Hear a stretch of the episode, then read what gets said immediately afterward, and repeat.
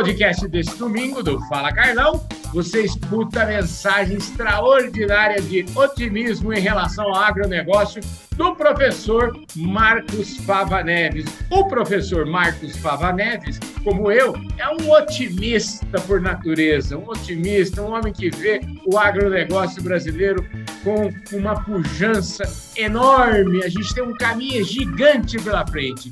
E olha, o podcast desse domingo está simplesmente imperdível. Podcast Fala Carlão.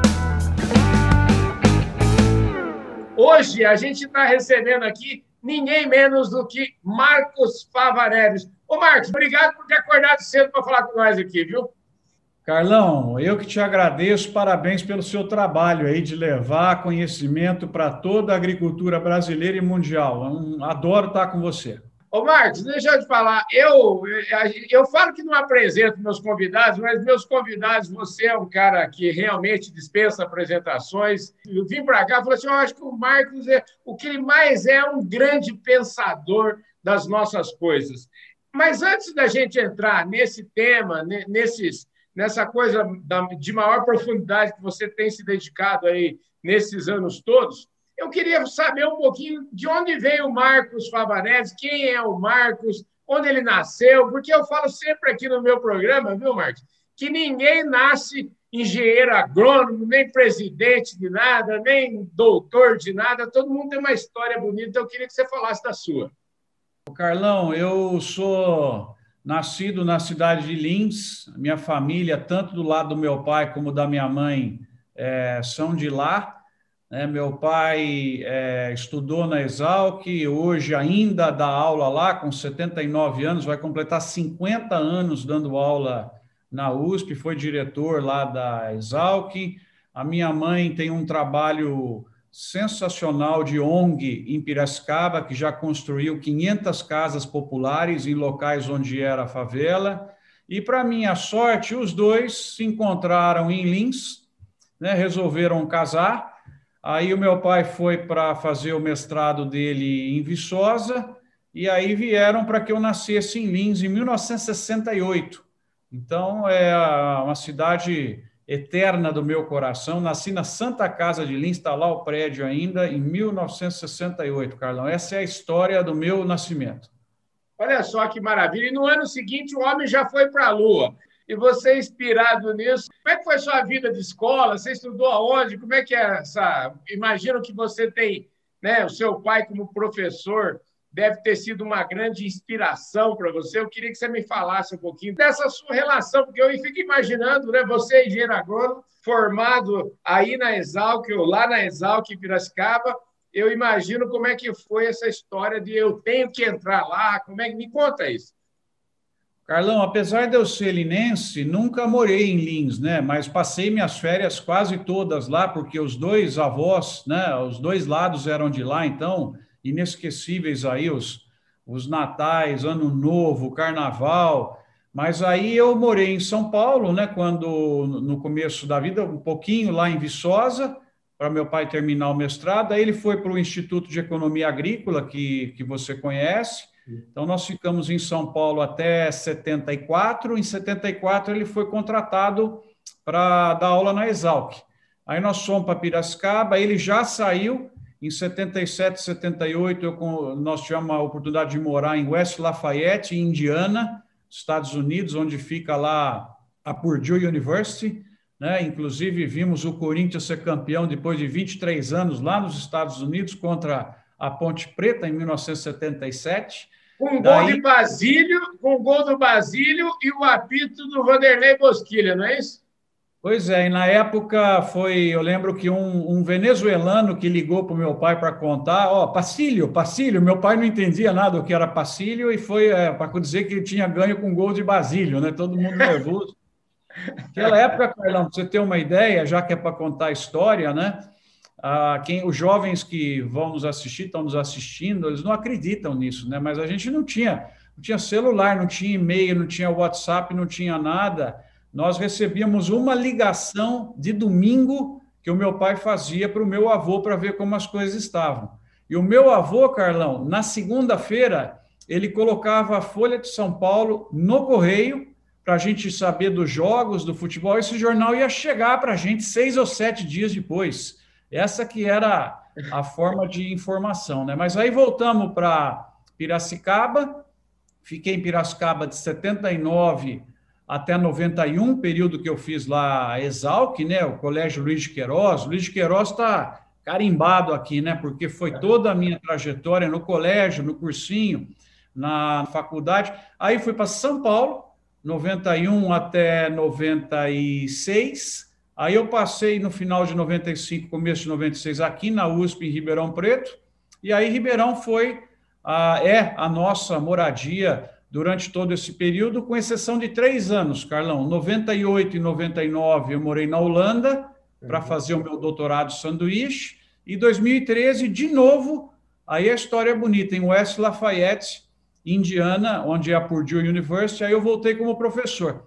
Por que, que a história é bonita, Carlão, para eu fechar aqui essa pergunta tua aí? Porque quando meu pai morou lá, eu era entregador de jornais, eu tinha 10 anos de idade, e eu ia para a escola, e o jornal, naquela época, ficava pronto às três, às quatro da tarde, era diferente, né? Então eu já tinha chegado da escola e entregava o jornal no conjunto de prédios lá, consegui ganhar um dinheiro, e aí eu voltei como professor. Então foi interessante porque eles falavam lá from a paper boy, que é o jornal, to é. a professor, né? Essa foi a trajetória lá em, em Indiana. E estou aqui em Ribeirão Preto, passo parte da semana em São Paulo para dar aula lá na GV também. Enfim, hoje essa que é a vida aí, mas com isso você conhecer um pouquinho da, das cidades aonde eu vivi aí na minha vida. E a minha esposa é de Americana, né? Ela uhum. foi para Piracicaba, a gente se conheceu lá, e aí casamos, e então também americana tem um pedacinho do meu coração aí.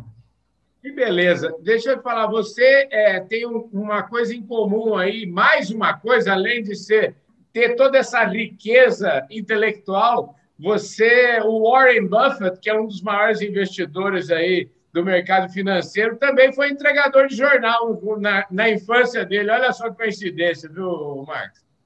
Você viu que legal, Carlão? E é uma profissão extinta, né? Ah, é. Para pensar, não tem mais. E foi tão tanta gente, né? Não, não, não trabalhou com isso e hoje ela quase que praticamente deixou de existir, né? Marcos, você falou da sua esposa. Quantos filhos você tem? Olha, Carlão, eu, eu, quando eu falo isso em palestra, é, é, é divertido, porque aqueles caras que estão meio bravos com você, olhando assim, fala, pô, não é. simpatizei muito com esse cara. Na hora que eu falo que eu tenho uma esposa e três filhas, é. na hora parece que eles viram o Papa. Ele já, a, a feição muda, e o cara, é uma brincadeira, né? Começa a olhar para você com cara de dó, coitado, esse realmente é uma pessoa que eu tenho que apoiar, né? Então, é isso é uma brincadeira para dizer que são três meninas de 10 a 20 anos, eu tenho três aí nessa faixa de idade, né? E olha, eu já acho que eu já vi uma, uma foto sua aí com a sua família, realmente são todas muito lindas. Parabéns, você tem uma família maravilhosa. Isso aí é que eu imagino que faz você acordar cedo e andar lá aquela maratona que você faz toda semana, né? Carlão, elas são bonitas, tudo, mas gosta de um cartão de crédito, viu? Tem que tomar um cuidado grande, viu? Não é fácil, não. Ô, Marcos, todos nós gostamos de um cartão de crédito. E falando em cartão de crédito, vamos começar a falar um pouquinho, porque você falou, estudou. Eu quero saber o seguinte: depois de ser entregador de jornal, como é que foi o começo da sua vida profissional aqui no Brasil, até virar o empresário que a gente sabe que você é hoje, é, líder aí da marca Estrat. Aliás, eu quero aproveitar e falar que a marca Estrat está é, tá sempre presente aqui na nossa revista Agro Revenda, trazendo é, páginas e mais páginas de inteligência pura aqui para nossa plataforma Agro Revenda. Eu queria agradecer vocês aí da marca Estrat em público. Obrigado, Carlão. Então, eu fiz lá agronomia, né, na, na Exalc, engenharia agronômica. Apesar de ser nativo, que meus pais eram de lá, como eu não saía dessa república, aqui até estou fazendo uma homenagem para eles, República Cantagalo, eu sou considerado ex-morador e fundador da República, né? E a gente tem o nosso encontro anual, que é uma delícia. É outra comunidade que se forma, né? A vida em República ensina muito para as pessoas, sabe? Compartilhar, é, generosidade, né, e comportamento, amizade, é um dos diferenciais que a gente observa das pessoas que são formadas na Exalc, que mantêm uma tradição como praticamente eu não vejo em outras unidades da USP, é esse fato do intenso convívio que você tem lá. Foi um período maravilhoso. Aí eu terminei, fui fazer o mestrado, e como eu sempre gostei de gestão, de administração, eu tinha a chance de fazer em economia agrícola, que eu passei também lá na, na Exalc, mas eu passei no ADM na FEA. E aí lá tive assim uma, uma experiência sensacional que foi conhecer e trabalhar por 30 anos né, com o professor Décio Zilberstein, que para mim é uhum. o maior pensador do agronegócio brasileiro, né? Quem trouxe para nós os principais conceitos, tal. E aí nós trabalhamos junto durante muito período, ainda temos algumas ações aí em conjunto. Ele me orientou no mestrado, fiz, fiz também lá o doutorado, Carlão, direto, na logo depois de defender a tese, fiz o doutorado lá na FEA com o professor Marcos Campomar, que é também uma vamos dizer assim, me marcou bastante na forma de pensar, na simplicidade de encontrar ah, onde é que está o problema e qual é a solução proposta. E daí, já o doutorado eu estava parte em São Paulo e parte aqui, né? Inesquecível, viajar toda semana para ir lá é. fazer os créditos, biblioteca, né, Carlão, para escrever a tese. Não tinha essa coisa toda fácil, digital, PDF. Tinha que ir lá, tirar xerox dos artigos, todo um período incrível, né? E aí aqui para aqui em Ribeirão Preto, quando eu cheguei, é, trouxemos o Pensa para cá, que era o programa de agronegócio, em 96. Primeiro projeto em Ribeirão Preto, inesquecível, Maurílio Biagi, uhum. né, que, que, nos chamou para organizar a Cristal Sev, Carlão, que era uma, uma trading né, de sete usinas uma ideia como a da Copersucar, mas em dimensão menor. Né? Foi o primeiro projeto que fizemos aqui em Ribeirão. Maurílio, muito contente que nós chegamos e, e montamos um time aí com alunos. Aí montou toda a estrutura que hoje a gente tem. Em 2004, nós resolvemos dar um passo mais para fora da universidade, que era criar uma empresa e onde pudesse ter estagiários, é, pessoal que está fazendo mestrado, doutorado, e aí tem a Markstrat que você conheceu,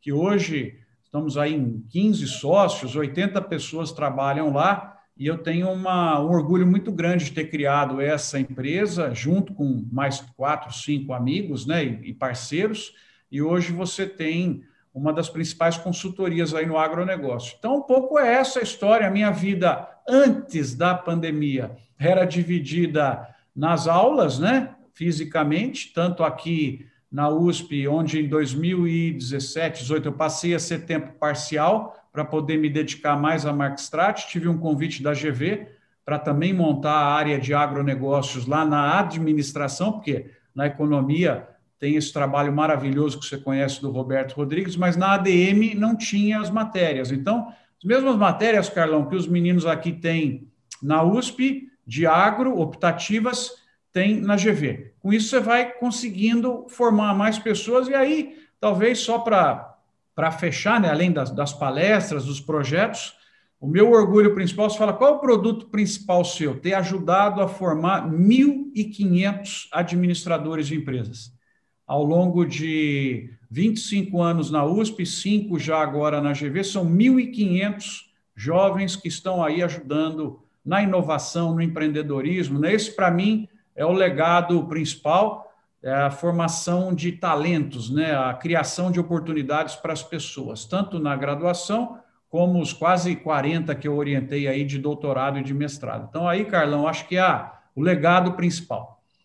Ô Marcos, espetacular. Eu acho que você tem realmente uma trajetória de, de, de se orgulhar profundamente. Eu queria falar um pouquinho de Brasil agora. É, e você, essa semana aí, você teve nos mostrando lá no COSAG, que é o Conselho Superior de Agronegócio da Fiesp, lá, comandado lá pelo Jacir, enfim, pela uma turma extraordinária. Você deu um show lá essa semana falando sobre é, números do Brasil, trazendo dados mais atuais de como o Brasil cresceu imensamente a participação do Brasil em várias culturas. Eu queria que você falasse um pouquinho sobre isso, é importante.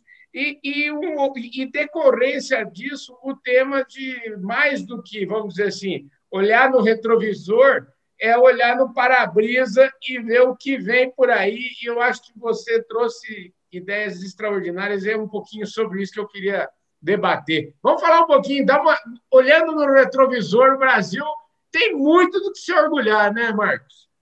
Carlão, agora, né, 91, 2021, 30 uhum. anos de formado, né? Vamos lá, aqui, ó. Esse azinho bonito aqui que você conhece, da nossa querida Luiz de Queiroz. Se Deus quiser, em outubro vai estar liberado para a gente é, ir lá na festa. Por que, que eu estou contando isso? Eu, eu jamais sonharia em ter vivido esses 30 anos que a agricultura brasileira viveu. Sabe, uhum. nós, em 91 fomos em 30 pessoas para a Europa num grupo de viagem, que a gente trabalhou dois anos para conseguir o dinheiro em janeiro, antes de formar, e lá você via um desconhecimento total do Brasil. A gente visitou o agronegócio europeu, uma coisa incrível. E aí hoje você vai como palestrante, é um respeito impressionante, né? Aonde o pessoal bate um pouquinho na questão da ambiental, mas dentro da ambiental mais na questão da, da, do desmatamento ilegal, aos poucos essa realidade vai sendo passada, mas uma mudança impressionante. Então, foram 30 anos que nós observamos o Brasil praticamente é, ser importador, de importador de comida, a liderar a, a exportação de muitos produtos. Né? Então, quando que a gente imaginaria que o Brasil chegaria igual agora em 21, provavelmente nós vamos ter 51% do mercado mundial de soja. Né? A gente tem quase 80% do mercado mundial daquilo que é transacionado de suco de laranja. Açúcar, né? Voltamos a ter quase 50% com o, o, a beleza da exportação do ano passado. Frango, Carlão, 33%. Né? Boi, 25%. Café, acho que é 33% também, é um terço ah, do mundo, né? Aí você vê, bovino eu falei 25, suínos 12%, algodão num crescimento fantástico, em 10 anos vai passar os Estados Unidos em quantidade, em qualidade já passou. Então nós vimos papel e celulose, né? Nós Até vimos... milho, né? Até milho nós Não, estamos com milho. Você, você, me lembrou bem. O milho talvez seja o que tem mais a porteira aberta hoje, porque é. tem um monte de países que precisam, a exportação do Brasil não é dependente de um país só, né, Carlão? Nós temos etanol de milho bombando aqui dentro, vamos para 8 bilhões de litros em 2030, e é todo mundo agora, nós precisamos de choque de oferta, né? Você lembrou bem. Então, foram 30 anos espetaculares, onde a gente viu o Brasil, de, de um país importador e quase que ignorado, ser o mais admirado. E eu posso dizer isso, que a uhum. gente vai, eles ficam esperando a gente falar para ouvir. Agora nós estamos levando também casos de empresas brasileiras a convite de americanos e de europeus para serem apresentados lá. Então, o que me orgulha, Carlão, que não é só o agro, as cadeias do agro, as empresas estão sendo reconhecidas por práticas de gestão, de sustentabilidade integrada e mais um monte de outras coisas. Então, assim, retrovisor, 30 anos maravilhosos. Agora, o para-brisa é o que é o melhor de tudo. Você sabe que esses dias eu estava conversando aqui, participei de uma prosa aí do lançamento do, da candidatura do Alisson Paulinelli para o Prêmio Nobel, e eu fiz uma pergunta. Uma, a minha pergunta era no seguinte sentido: o Alisson deve ganhar, ou gostaríamos todos que ganhasse, e toda a defesa montada para que ele ganhe o prêmio Nobel estava baseado em tudo que ele fez né, de toda, em toda a vida, em toda a trajetória, olhando no retrovisor. Mas o Alisson tem falado coisas e tem dado sugestões e tem nos orientado no sentido de coisas. Eu acho que ele merece outro prêmio Nobel pelo caminho que ele está iluminando a gente, né? falando do futuro do Brasil. E eu acho que você, na sua fala lá no COSAG, você falou muito bem e trouxe para nós brilhantemente quais são essas, vamos dizer assim, essas estratégias para o Brasil se tornar efetivamente o fornecedor mundial sustentável, como você chama, de alimentos, bioenergia e outros agroprodutos. Eu queria que você falasse sobre isso.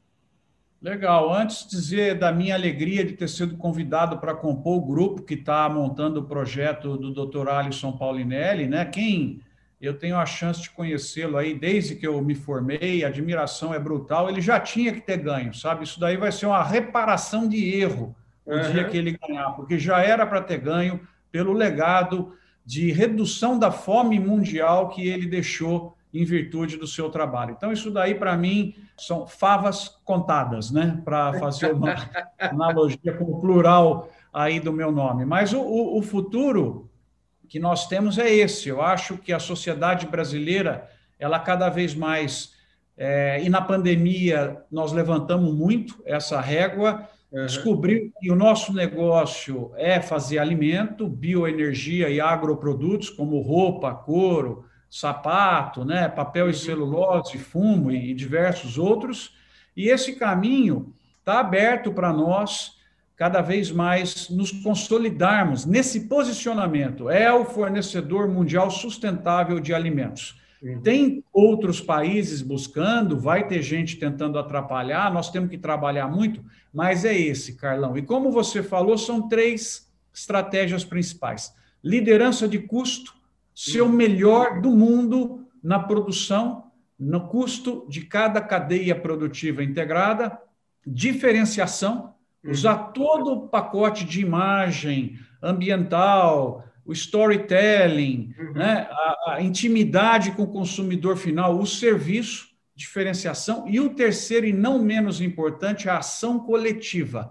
Cooperativas fortes dominando a logística mundial, porque nós temos 51% da soja no mundo, uhum. mas por que, que nós não temos um domínio maior nisso? Então, nós vamos precisar de mais ação coletiva, cooperação, associativismo. Essas são as estratégias que você tem que ter projetos em cada uma delas para melhorar, Carlão, para atingir o posicionamento de fornecedor mundial sustentável de alimentos, trazer esse dinheiro todo para o Brasil e fazer o que nós precisamos, né, Carlão? Gerar o desenvolvimento, criando oportunidades para as pessoas. O agro a produção de alimentos é o grande criador de oportunidades para as pessoas no Brasil, porque a hora que ele traz o dinheiro, o cara da revenda de automóvel não sabe, mas 60% dos carros que estão sendo comprados lá são por causa do dinheiro da agricultura que entrou. Por isso que eu estou falando que ele cria oportunidade, porque ele traz o caixa e aí esse caixa vai sendo distribuído na construção civil. Outro dia fiz um vídeo, tem uma área aqui em Ribeirão Preto muito bonita, que estão fazendo um conjunto enorme de torres eu fiz um vídeo que tem uma lavoura de soja dentro da cidade aqui, não consigo entender. Né? Essa lavoura e fui em direção ao prédio. Eu falei: será que aqueles trabalhadores sabem que é o dinheiro da soja que está movimentando aí a venda dos apartamentos? É o dinheiro da cana, né? Então, quando eles subirem lá para construir, estão fazendo com muito carinho, se eles olharem no entorno e olhar a cana, a soja, o milho, eles vão saber, pô, é daí que está vindo o meu salário. Então, essa é a ideia, né? O agro como o gerador do caixa da sociedade brasileira. Marcos, para a gente fechar aqui, tem três coisas que eu queria que você falasse um pouquinho. Na questão de custo, do, do conceito de que está mudando na gestão das fazendas, ou seja, ninguém vai estar. Você já está trazendo um conceito novo, que é deixar de lado a gestão por hectare para ir para uma gestão mais dentro do, milímetro mesmo. Eu quero que você mesmo fale qual é o nome disso, que você está falando em gestão por metro quadrado.